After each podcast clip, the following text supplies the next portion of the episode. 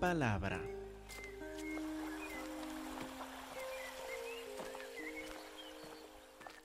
Hermanos, antes de ver los versículos que habíamos preparado para Mateo capítulo 12, por favor pasen un minuto en Mateo 11, 27 para refrescar la memoria.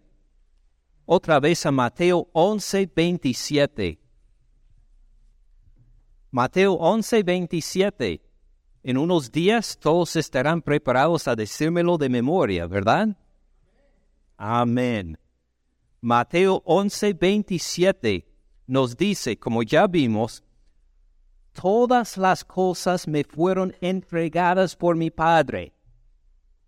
Y nadie conoce al Hijo sino el Padre, ni el Padre conoce a alguno sino el Hijo, y aquel a quien el Hijo lo quiera revelar.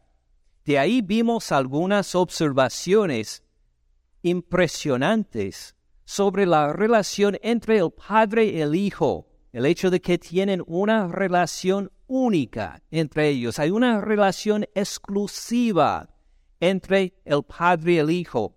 Y uno puede leer y estudiar este versículo como hicimos en hace, hace 15 días y quedarse con la pregunta, ¿pero qué del Espíritu Santo? habla claro el Hijo de su relación con el Padre y vimos las maravillas que describe este versículo, pero ¿por qué no menciona el Espíritu Santo?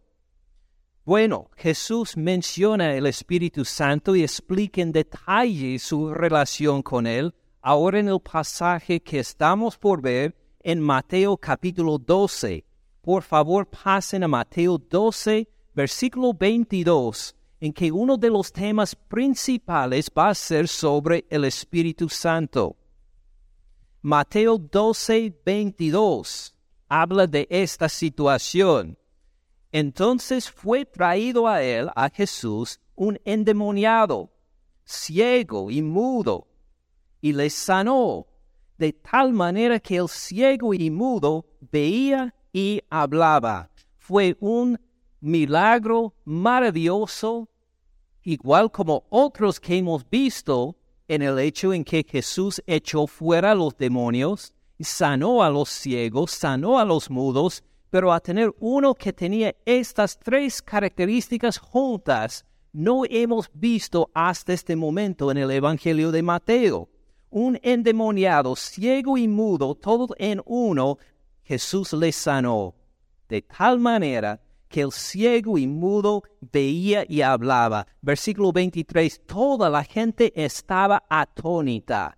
Es una palabra muy fuerte para expresar cuán sorprendidos estaban. Estaban todos con la boca abierta, maravillados, mirando entre ellos, mirando a Jesús. Y decía, ¿será este aquel hijo de David? él no llegó como el Mesías, como esperaba. Esperábamos un Mesías que venía como con poder militar para conquistar a, los romanos y establecer el reino otra vez en Jerusalén. No llegó de esta forma, pero mire este milagro, mire lo que acaba de hacer. ¿No será este aquel hijo de David, este Mesías?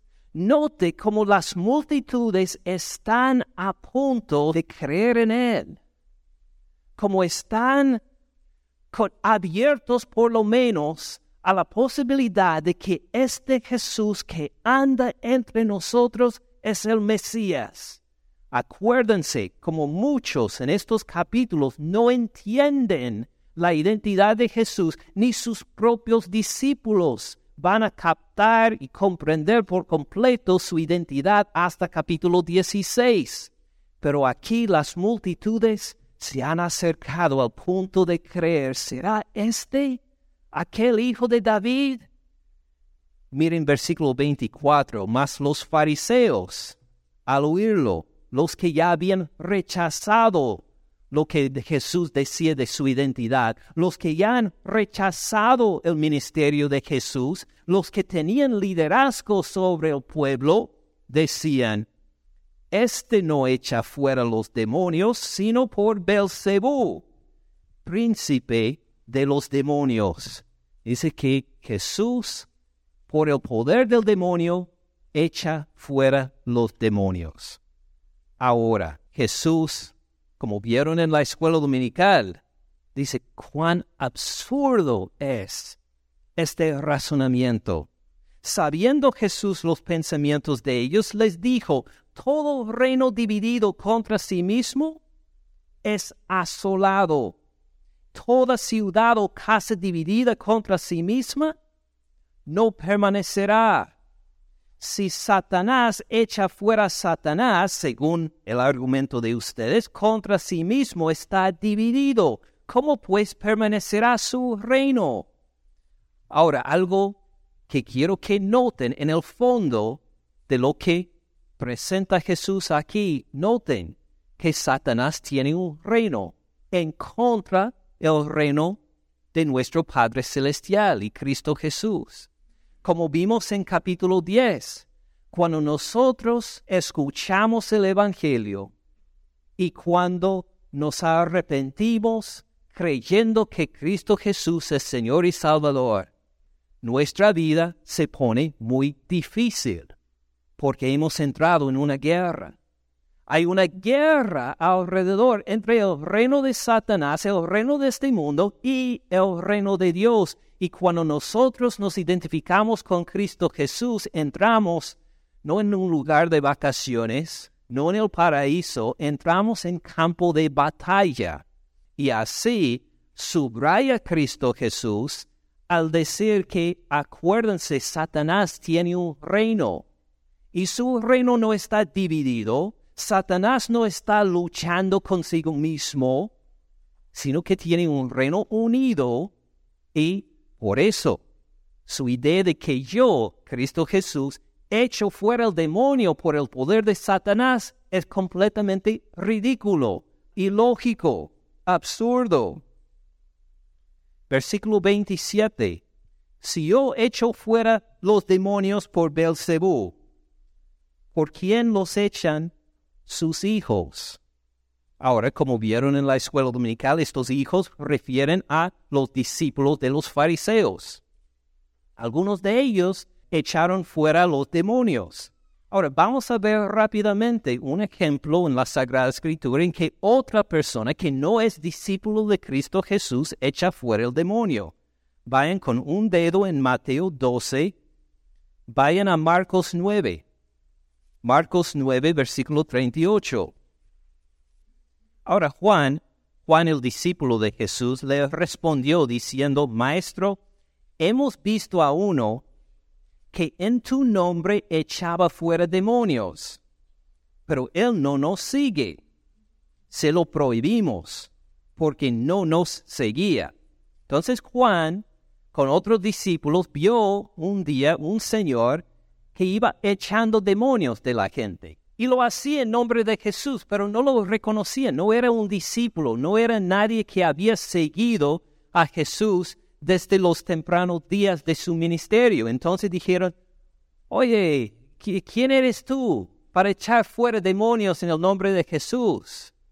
Esto es para nosotros los discípulos, entonces lo prohibieron. Versículo 39. Pero Jesús dijo, no se lo prohíban, porque ninguno hay que haga milagro en mi nombre que luego pueda decir mal de mí porque el que no es contra nosotros, por nosotros es. Cualquiera que les dé un vaso de agua en mi nombre, porque son de Cristo, de cierto les digo que no perderá su recompensa.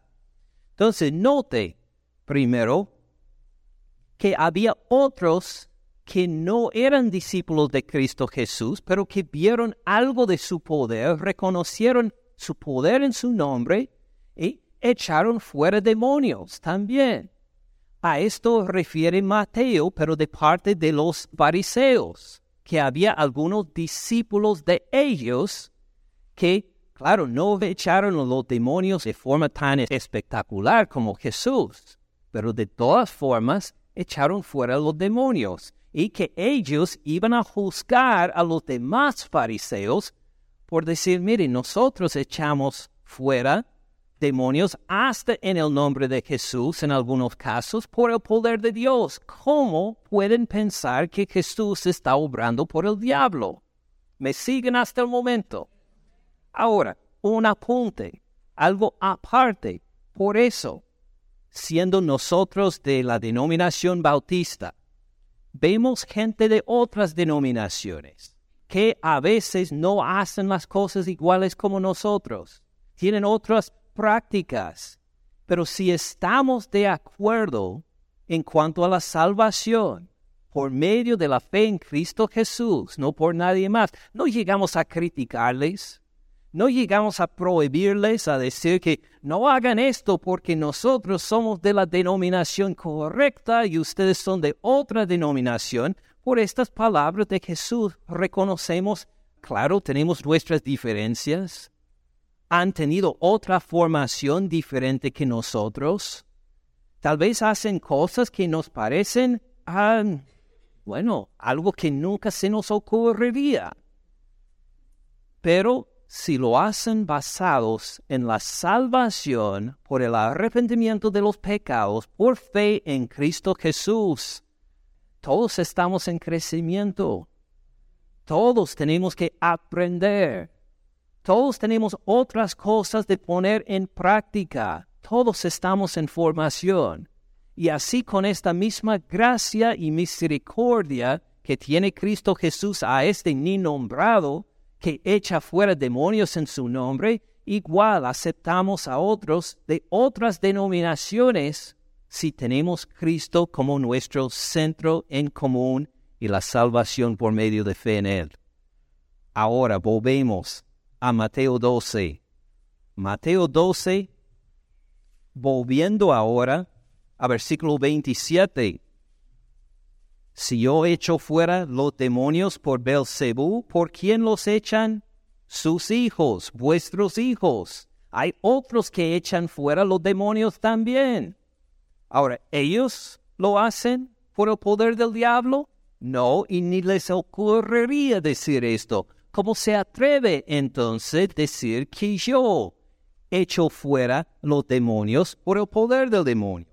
Por tanto, ellos serán sus jueces, sus propios discípulos que lo hacen, los van a criticar, los van a condenar el día de juicio.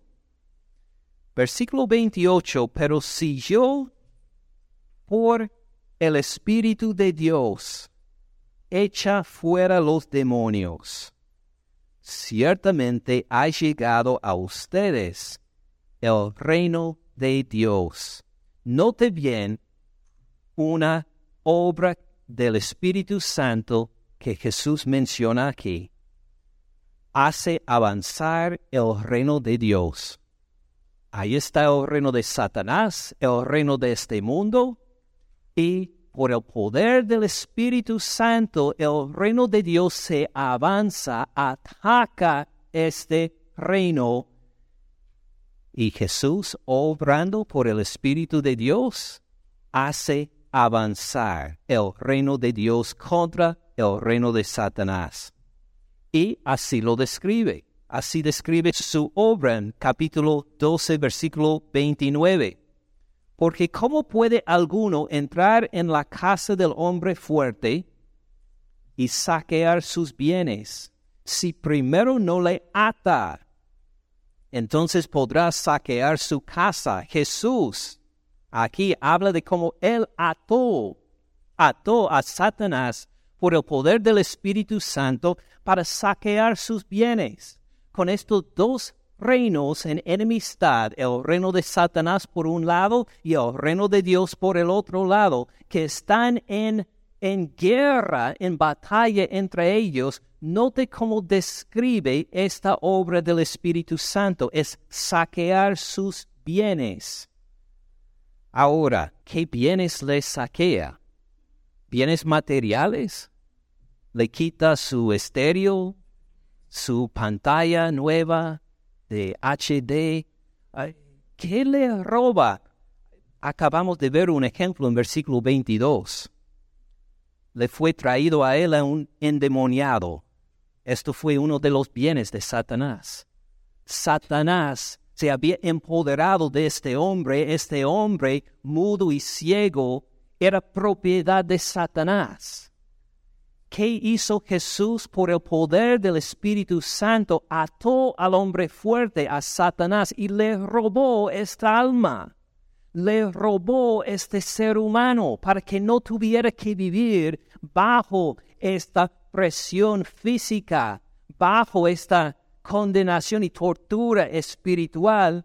Jesús ató al hombre fuerte, echó fuera el demonio y le robó lo que pertenecía a Satanás y ahora lo transfirió para el reino suyo, el reino de Dios. Y así es una de las obras del Espíritu Santo. El Espíritu Santo ata al hombre fuerte para que nosotros al comunicar el Evangelio a otros le robamos a Satanás almas que viven en este mundo, que viven bajo el poder de Satanás que no saben nada en cuanto al pecado y perdón de pecados. Cuando comunicamos el Evangelio, el poder del Espíritu Santo ata a Satanás en la vida de esta persona para que obre para sacarlo del reino de Satanás y llevar a esta persona por fe en Cristo Jesús al reino de Dios.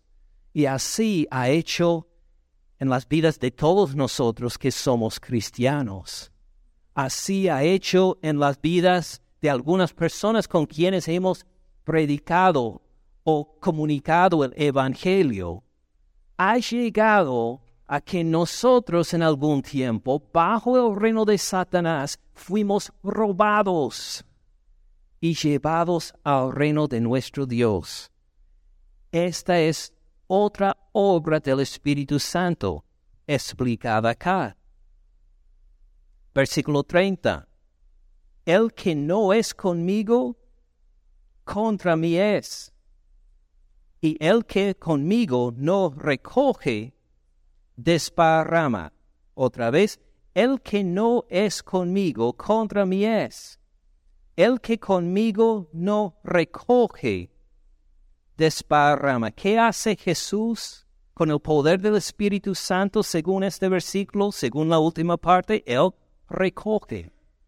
No simplemente saquea los bienes de Satanás, esto sí es una parte, pero también recoge, edifica, edifica nuevas familias, edifica nuevas comunidades, edifica iglesias, toma estas almas robadas de Satanás y luego las pone juntas para alabarlo, para glorificar a su Padre, para aprender a vivir también bajo el poder del Espíritu.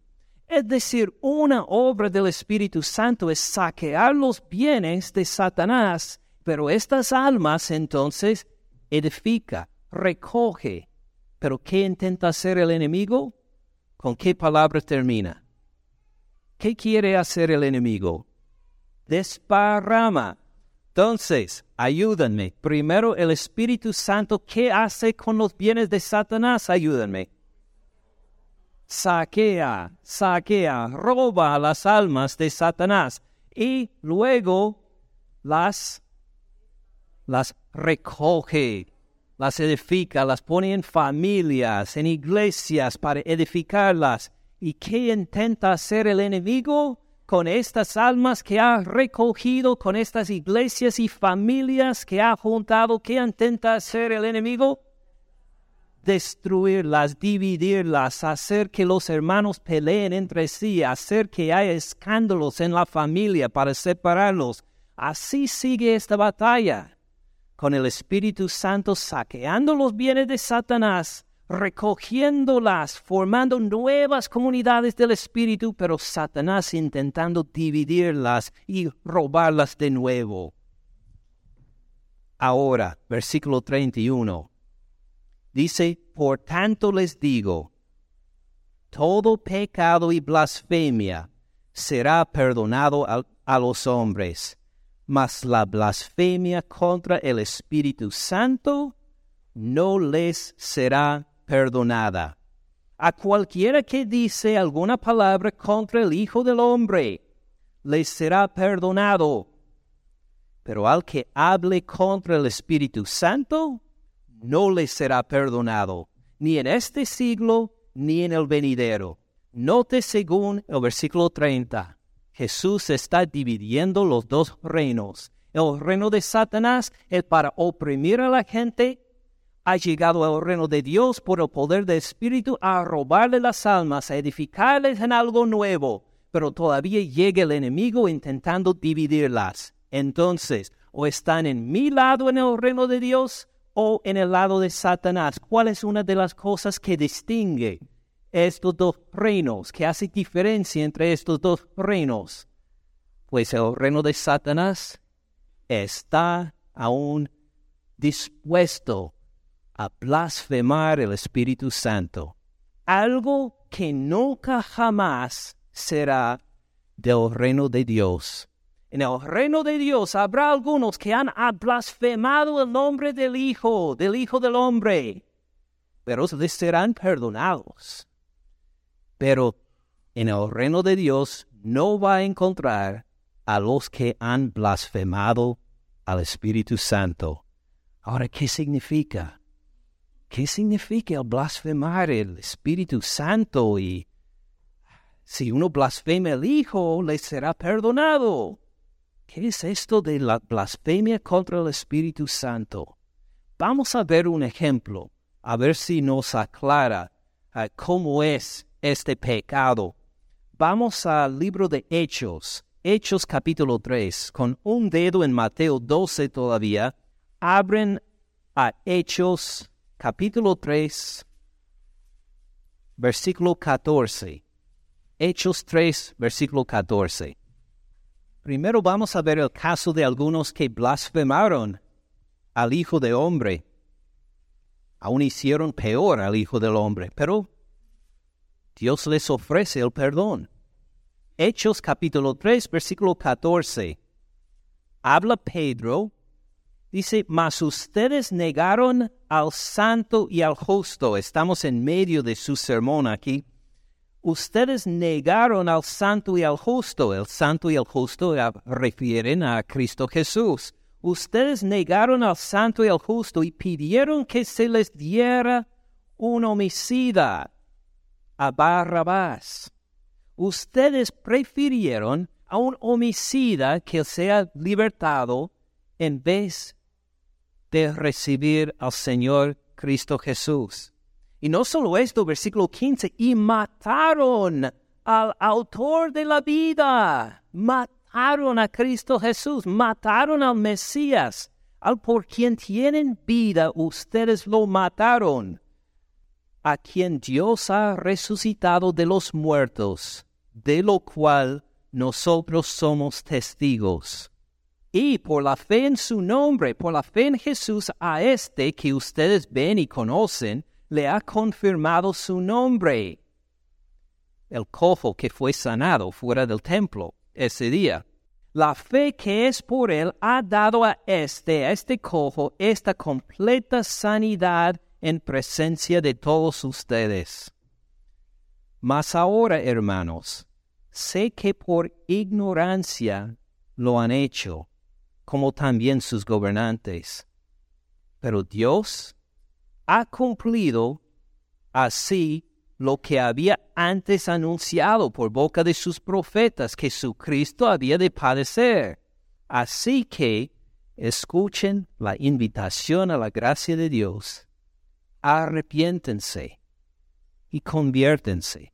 ¿A quién está hablando? Aparte de la multitud que mataron a Jesús, que dijeron sobre Jesús, crucifíquenle dice que todavía, aun por este pecado tan horrible que han cometido, merecen la condenación, Dios todavía les ofrece el arrepentimiento y el perdón. Mataron al autor de vida. ¿Qué escándalo más horrible hay que esto? pero aún el perdón de Dios le puede alcanzar. Arrepiéntanse, conviértanse para que sean borrados sus pecados, aún su pecado de matar al autor de vida, para que vengan de la presencia del Señor tiempos de refrigerio y Él envíe a Jesucristo que les fue antes anunciado. Ahora, con un dedo todavía en Hechos 3, vuelva un momento a Mateo 12. Mateo 12, 32. A cualquiera que dice alguna palabra contra el Hijo del Hombre. Note bien este título. Acuérdense como muchos ni entienden todavía qué significa Hijo del Hombre. ¿Qué significa? Y algunos lo van a malentender al punto de crucificarlo.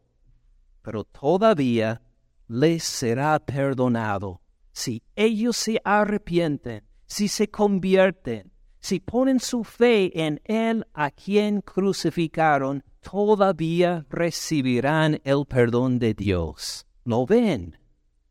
Así es perdonador nuestro Dios.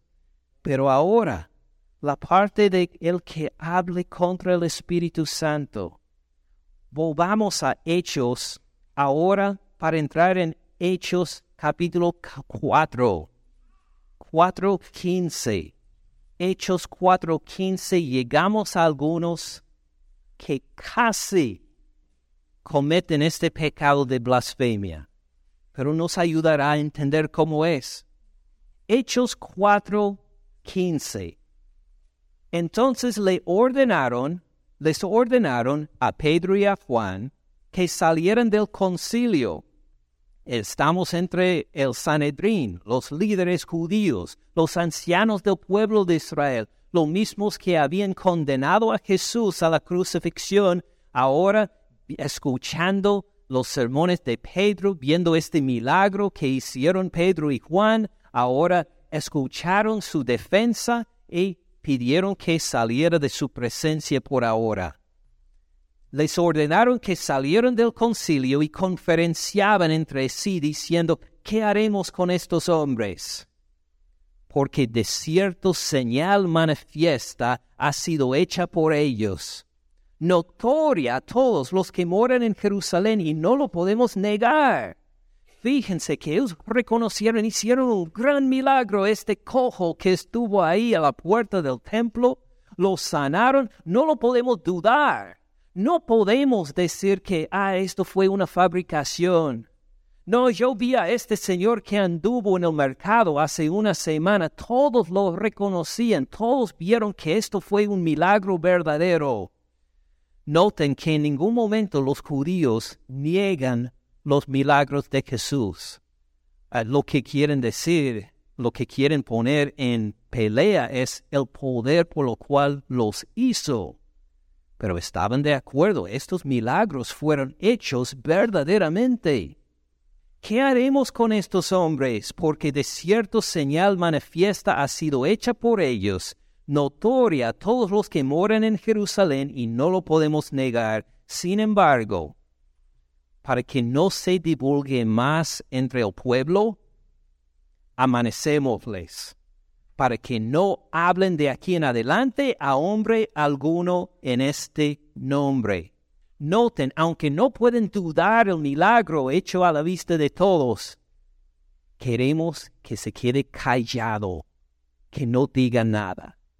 ¿Han blasfemado al Espíritu Santo?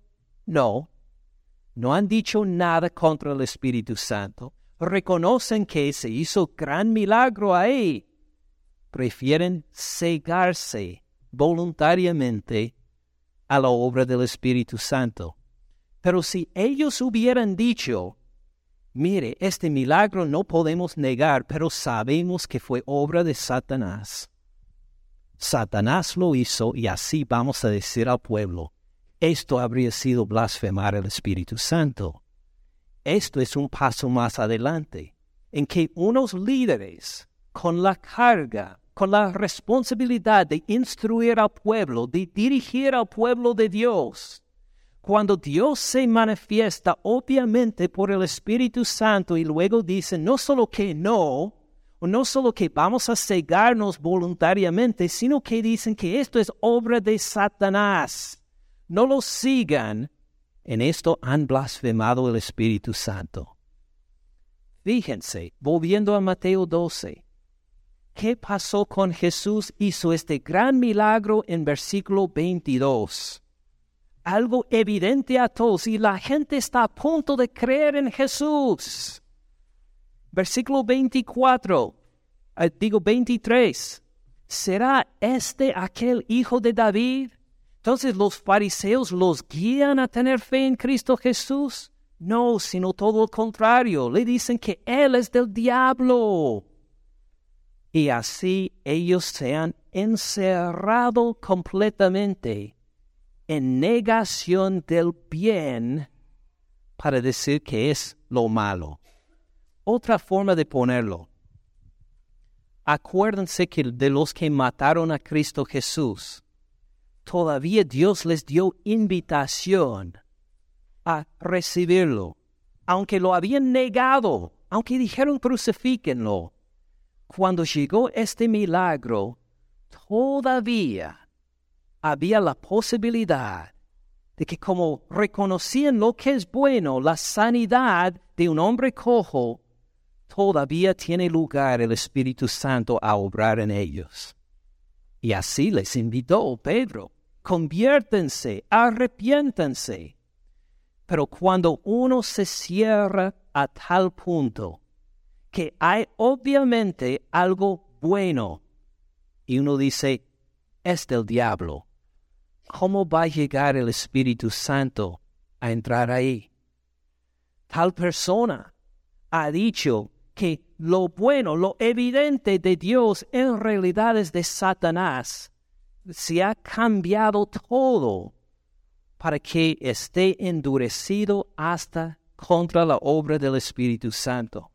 Aun estos fariseos que al final dijeron, vamos a cegarnos voluntariamente a este milagro, a decir que no ocurrió, para que no hablen más en el nombre de Jesús, todavía, aun cegados voluntariamente, pueden reconocer que este milagro fue una bendición de Dios aunque no les gustó la forma en que se hizo en el nombre de Jesús, hubo una bendición ahí. Mientras reconocen esto, hay posibilidad de que obre el Espíritu Santo en ellos. No han blasfemado el Espíritu Santo esos señores en esta ocasión.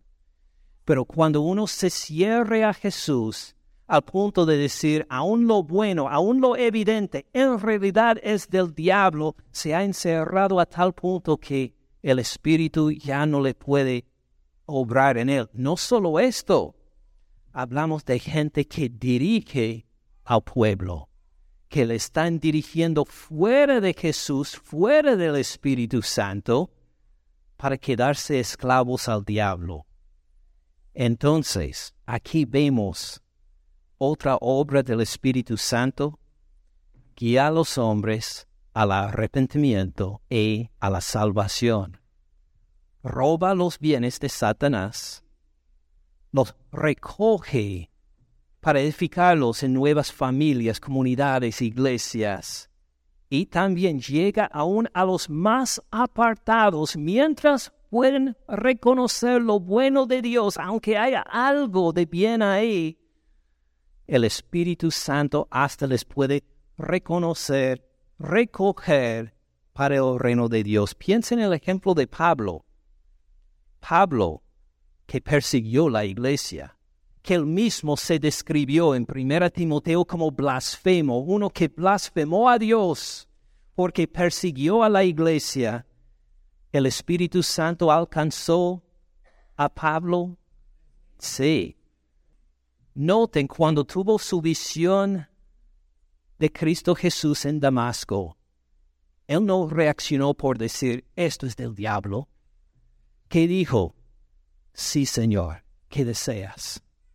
Reconoció que esto era de Dios. Y el Espíritu Santo obró en el corazón de este blasfemo para salvación, lo hizo apóstol aún del Evangelio. Y así es, que uno puede hasta perseguir la iglesia, pero mientras puede reconocer una obra de Dios, una obra de bien, tiene oportunidad el Espíritu Santo para llegar a este corazón. Ahora seguimos en Mateo 12, versículo 33 para ver rápidamente de versículo 33 hasta 37 otra obra del Espíritu Santo. No solo saquea los bienes del reino de Satanás, no solo las edifica en nuevas comunidades, en nuevas familias y iglesias, no solo hace y obra para que la gente se arrepiente, para que la gente se convierte, pero también transforma corazones. Mateo 12, 33. O hagan el árbol bueno y su fruto bueno, o hagan el árbol malo y su fruto malo, porque por el fruto se conoce el árbol. Generación de víboras, ¿cómo pueden hablar lo bueno siendo malos? Porque por la abundancia del corazón habla la boca. El hombre bueno del buen tesoro del corazón saca buenas cosas, el hombre malo del mal tesoro saca malas cosas. Mas yo les digo de que toda palabra ociosa, inactiva podemos decir también, que hablan los hombres de ella darán cuenta en el día del juicio, porque por tus palabras serás justificado, por tus palabras serás condenado cuando el Espíritu Santo salva a uno, cambia su corazón para que lo que sale del corazón es lo bueno, lo correcto, lo recto delante de Dios. E igual como esta botella de, de agua. Así, si la derramo, ¿qué va a salir? Agua. Ahora, si fuera llena de miel, al derramarla, ¿qué saldría? Miel al ser lleno de gasolina, al derramarla, ¿qué saldría? Gasolina, sí, gasolina. Así son nuestros corazones, como esta botella. Y si tenemos el Espíritu Santo dentro, ¿qué va a salir de nuestras bocas?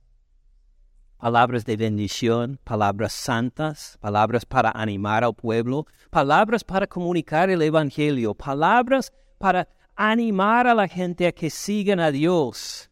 Cuando tenemos el Espíritu Santo dentro, se transforma nuestro vocabulario, nuestra forma de comunicarnos con la gente. Así es otra obra del Espíritu Santo, pero si no tenemos el Espíritu Santo dentro, ¿qué clase de palabras va a salir de nuestra boca? palabras de soberbia, de adicción, de ofensa, de insultos, de a palabras de con el deseo de que todo el mundo gira alrededor de mí. Así voy a mentir y manipular y hacer para que todos me adoren a mí. Así va a pasar si no tenemos el Espíritu Santo dentro. Así que el Espíritu Santo saquea los bienes de Satanás, las recoge en nuevas comunidades, trae la obra de arrepentimiento y salvación y también transforma nuestros corazones para que lo que salga de nuestra boca sea de bendición y no de condenación y maldición. ¿Tiene sentido? Seguimos entonces en versículo 38. Entonces respondieron algunos de los escribas y de los fariseos, diciendo, Maestro, deseamos ver de ti señal. Fíjense, ¿qué sale de la boca de los fariseos? ¿Palabras de arrepentimiento? No, palabras de fe.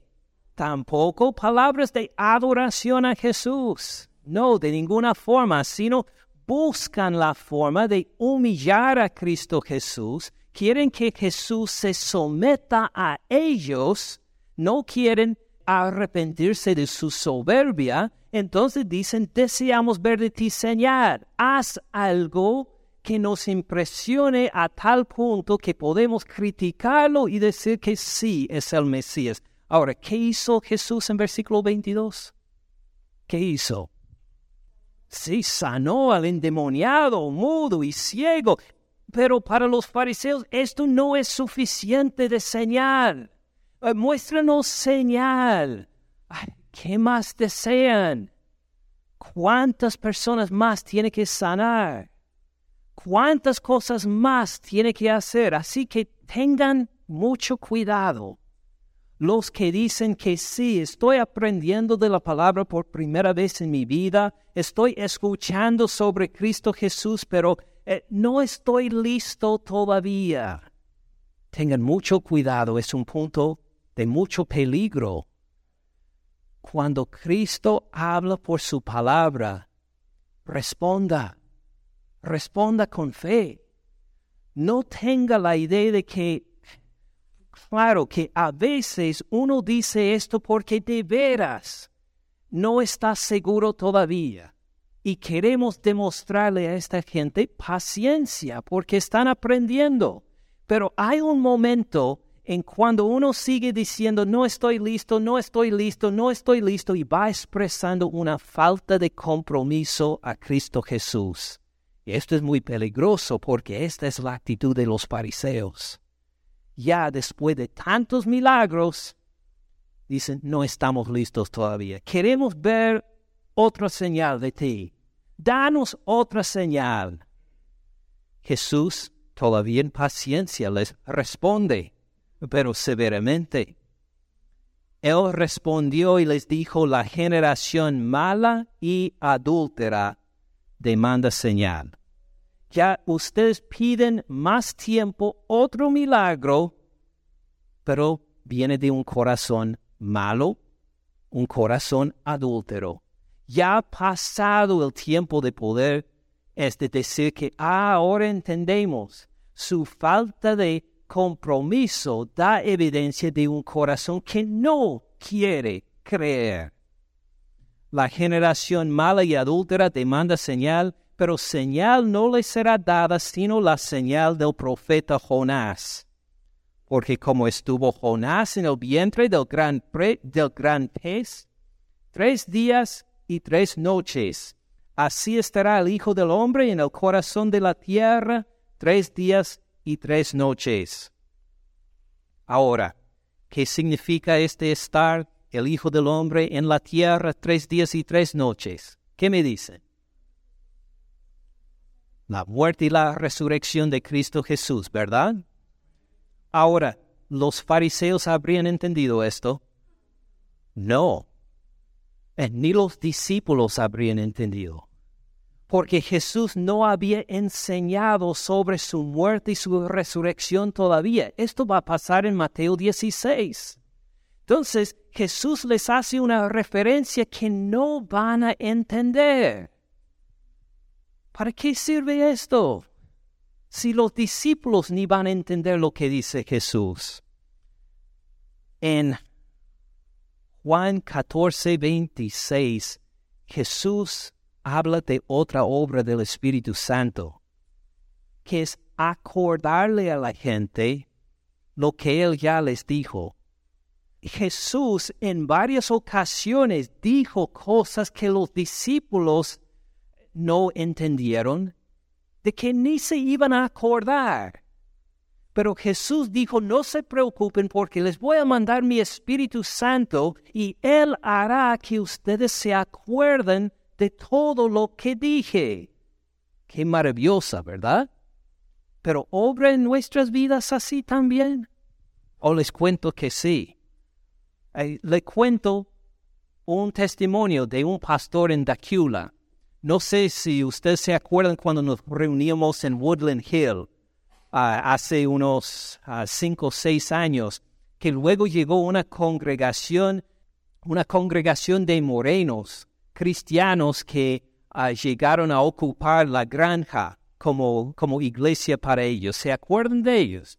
El pastor de ellos, el pastor Darren, una persona maravillosa, un varón de Dios. Sus padres eran pastores en una iglesia y él era el menor de todos sus hermanos. Y le desesperaba llegar a la iglesia en algún momento. Cuando era adolescente, como se aburría de las cosas de Dios, no quería estar en la iglesia. pero sus padres eran pastores y sus padres siempre oraban por ellos, les instruían en la palabra, pero él cada vez más decía que no, que no le interesa, anhelaba el día en que podía apartarse de su familia para vivir por sí. Y así lo hizo. Cuando cumplió los 18 años, fue al ejército y se fue a Europa para decir, ahora puedo vivir por mí mismo y nadie me va a molestar más con las cosas de Dios. Pero él no había considerado al Espíritu Santo. Porque mientras estuvo en el ejército cumpliendo todas sus funciones, una y otra vez llegaba el Espíritu Santo para acordarle los versículos que sus padres le habían enseñado desde niño pequeño. Y dijo, no pude evitarlo. A donde sea que iba, el Espíritu Santo me hablaba la palabra de Dios una y otra y otra vez. Es otra obra del Espíritu Santo. Por eso, hermanos, especialmente los que tenemos hijos, que nunca nos cansemos de traer a nuestros hijos a la iglesia, que nunca nos cansemos de enseñarles la palabra, aunque nos miren con ojos de aburrimiento, con enojo, aunque se enojen con nosotros, siguen enseñándoles la palabra de Dios, porque al final no es solo usted que está obrando en los corazones de ellos, es el Espíritu Santo. Y habrá algún día, tal vez no lo van a ver en dos años o hasta en cinco años o hasta en unas décadas, llegará el momento cuando el Espíritu Santo llegue ahí para hacerles acordar un versículo que habían memorizado o escuchado de que se habían olvidado desde hace tiempo, que de repente va a tener impacto en sus corazones para vida eterna. Ahora este pastor Darren, pues es pastor de esta congregación, acá unas mías de nosotros. Él se, se convirtió en el ejército en Europa, volvió a ver a sus padres para decir que ahora soy cristiano por fin y pues llegó ahora hasta pastorear una iglesia, porque así obra el Espíritu Santo. Jesús lo sabe, entonces da una referencia sabiendo que los fariseos no lo van a entender ni sus propios discípulos, pero después de su resurrección, cuando después de tres días de enterrado, cuando sale resucitado, algunos de ellos se iban a acordar, ah, así dijo Jesús, que iba a ser enterrado en la tierra tres días y tres noches. Y fíjense, a esto hacía referencia, a su resurrección. Él sí es el Señor, Señor de los vivos y de los muertos. Así es como obra el Espíritu Santo también. Versículo 41 y 42. Los hombres de Nínive se levantarán en el juicio contra esta generación y la condenarán, porque ellos se arrepintieron al milagro que hizo Jonás. Así dice. ¿Qué dice? A la predicación de Jonás. Fíjense, Jonás no hizo un milagro delante de sus ojos, no sanó un cojo ahí. Los, de Nínive eran eran paganos de los peores, hombres sumamente violentos. Pero cuando Jonás predicó, cuando dijo la palabra, se arrepintieron. Así estos fariseos, que tienen no solo la predicación, sino las señales, las sanidades, tanto más que hizo Jesús, ¿se arrepintieron? No, por eso serán condenados por algunos que solo escucharon la predicación y se convirtieron. Lo necesario para arrepentirnos y convertirnos no es que alguien haga un gran milagro delante de todos. No es que baje el fuego del cielo para convencernos. es la predicación. Es escuchar que Jesucristo murió en la cruz por sus pecados y usted no tiene justicia por sí mismo. Usted puede donar todo su dinero a los pobres y esto no va a hacer que Dios te acepte.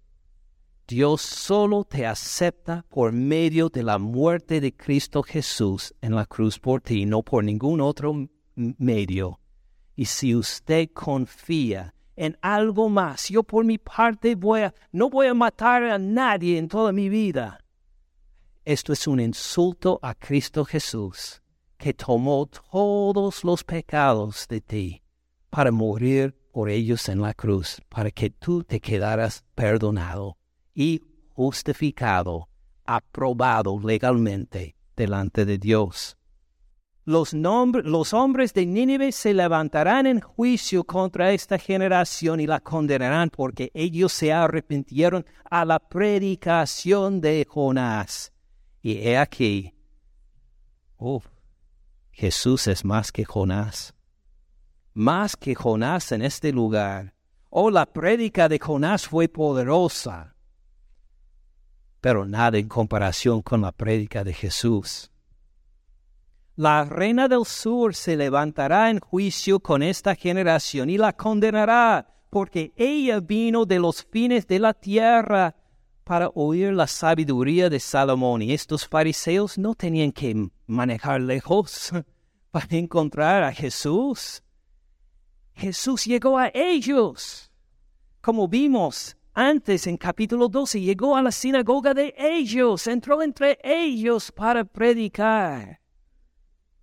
Ella dio alabanzas a Jehová por la sabiduría de Salomón, pero mire, al final de 42, he aquí más que Salomón en este lugar. ¿Notaron cómo Jesús dijo que es mayor que el templo antes en capítulo 12? Que ahora es más que Salomón, más que Jonás, porque Jesús es nuestro profeta, es nuestro sacerdote, es nuestro rey, es nuestro sabio. Jesús supera a todos ellos, es digno de nuestra alabanza, de nuestra adoración, de someternos a su palabra. Versículo 43. Cuando el espíritu inmundo sale del hombre, anda por lugares secos buscando reposo y no lo halla. Entonces dice, volveré a mi casa de donde salí. Y cuando llega, la haya desocupada, barrida y adornada. Entonces va y toma consigo otros siete espíritus peores que él. Y entrados moran ahí y el postrer estado de aquel hombre viene a ser peor que el primero. Ahora Jesús no nos da una lección aquí en cuanto a, expulsar demonios. Su propósito expresa al final del versículo. Así también acontecerá a esta mala generación. Lo que quiere decir es que, pues los fariseos en este caso, tenían sus vidas bien barridas, bien limpias, bien organizadas, seguían con tanto afán la ley de Dios, pero sin el Espíritu dentro. Es solo por sus fuerzas, por su carne. Y ahora con Cristo Jesús entre ellos, pues qué bendición, pero no quieren recibirlo en esta casa de su vida. ¿Qué les va a pasar a los de esta generación? No solo les va a volver a vivir un demonio entre ellos, sino a siete más peores van a vivir. Note la obra del Espíritu Santo aquí, aunque no mencionan su nombre. Si el Espíritu Santo vive en esta casa, ¿va a poder entrar el demonio? No. ¿Qué va a pasar si llega este demonio aún con siete peores que él, ¿van a poder echar fuera el Espíritu Santo para morar ahí? No, el Espíritu Santo es más fuerte. El Espíritu Santo protege al creyente también. Gracias por escuchar al pastor Ken en este mensaje.